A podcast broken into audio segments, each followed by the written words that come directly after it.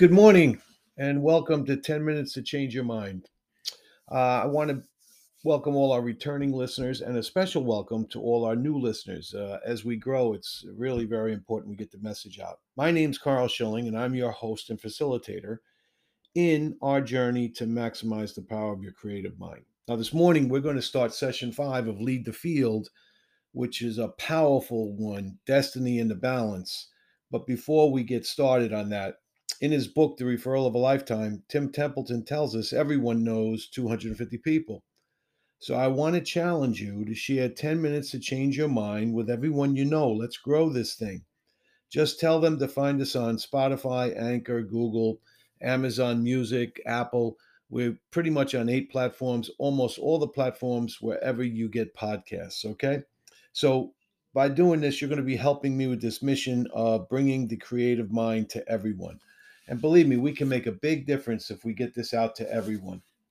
Now, this morning, uh, I want to share with you as we start Destiny in the Balance. This, as we move forward on the four sessions we've come through so far and lead the field, and if you've been listening to those um, tapes over and over and embedding them in your mind, I know that you've already had some positive changes. I know that reflectively, we're about 30 days in and you've seen some changes, and I'm I, I know you're thrilled with that. Now, Destiny in the Balance is really one of the most powerful sessions in this entire program because it covers some of the uh, what we like to call about the universal laws, and you can't defeat the universal laws. You can't ignore them. You can you can say uh, you can ignore them, but they're still going to behave the same way all the time because they're universal laws.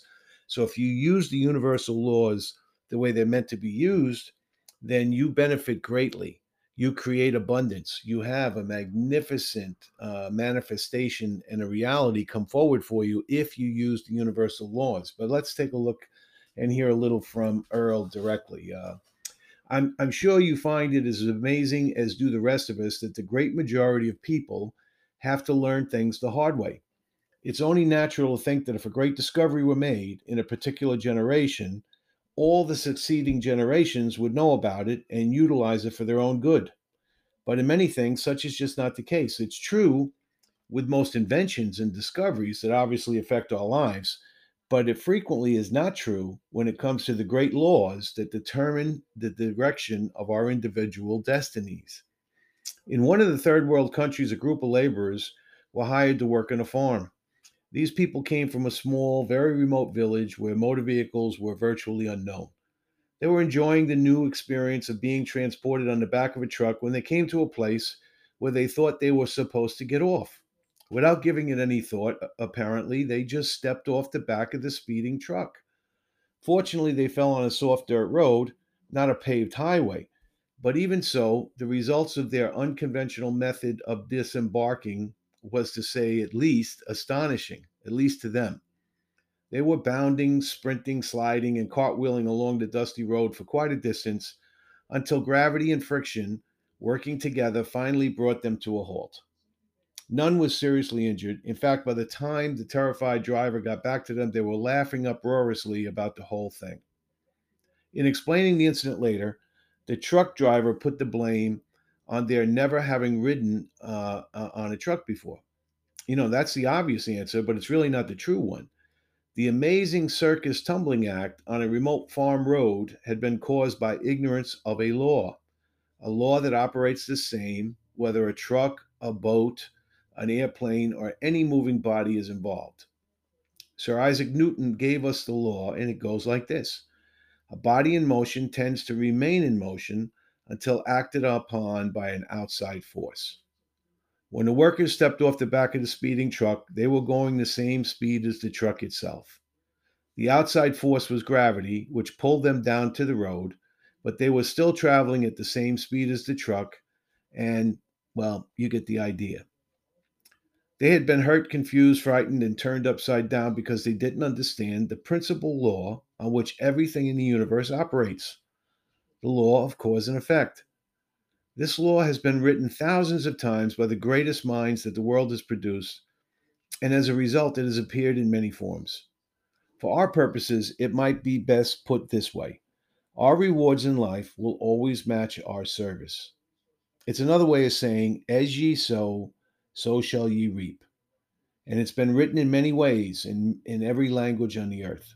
Sir Isaac Newton, in promulgating the laws of physics, put it this way For every action, there is an equal and opposite reaction.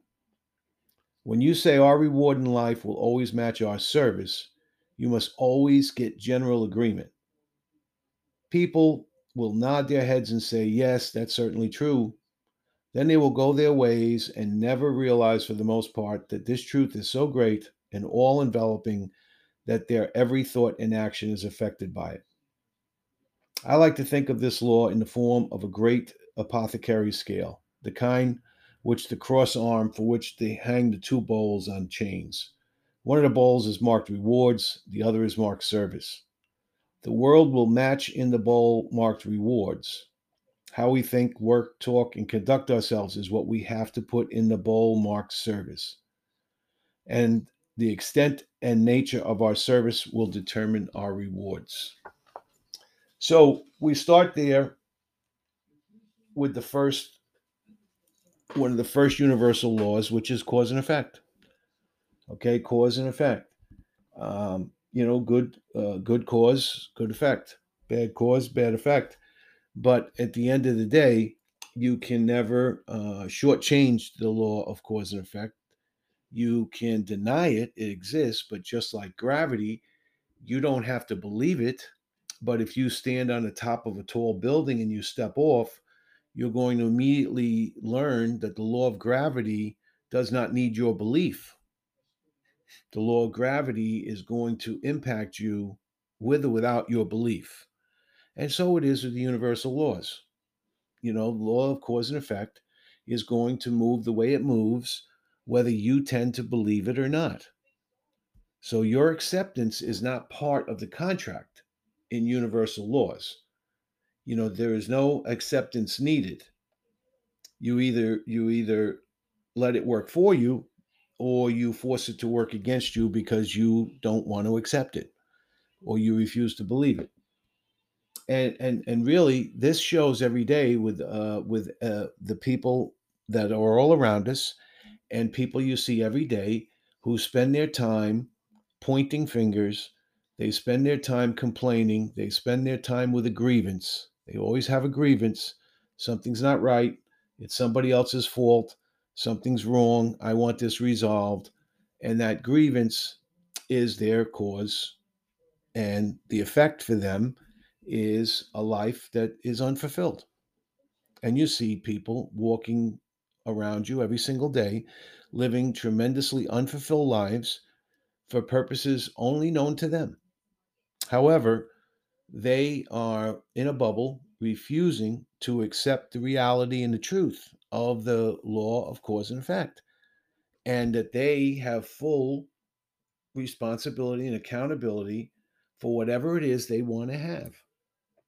You know, people talk about it in terms of, you know, opportunity. Well, opportunity always exists. There is an abundance of opportunity. It's a matter of taking advantage and deciding to hook on to an opportunity. You know, opportunity does not just uh, pop up for a specific person or the uh, or the right place at the right time. No, opportunity is always there. You need to be looking for it. You need to use the law of cause and effect. You need to use the universal laws to provide for yourself. And that's where your mind connects to all these things. Your mind is the magnet that connects it all, the garden in which you can water and nurture all these things. So today, let's get out there. You know, look, destiny's in the balance. Get out there and make a difference today. Provide more service and thereby get more rewards. Focus strictly on your service. Forget the reward. Don't even focus on it. Just focus on the amount of service you can provide today. So here's to good thinking and hard work. And I will uh, speak with you again in the morning when we go on to the second portion of our Destiny in the Balance. Have a great day.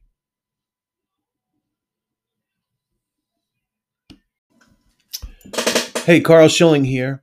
And today, real quickly, I know we're talking about opportunity in life, we're talking about the universal laws, we're talking about your ability to create something great in your life. So, with that in mind, I do want to share with you. Uh, recently, I wrote a, a book called The Middle Class Millionaire Plan, and you can get it at theadvocacynet.com.